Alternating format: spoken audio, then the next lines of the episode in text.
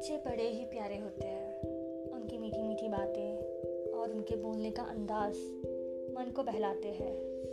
वो और भी प्यारी बातें सीखे, ये हम सब चाहते हैं। तो इसीलिए मैं लेकर आ रही हूँ एक कहानी हर हफ़्ते।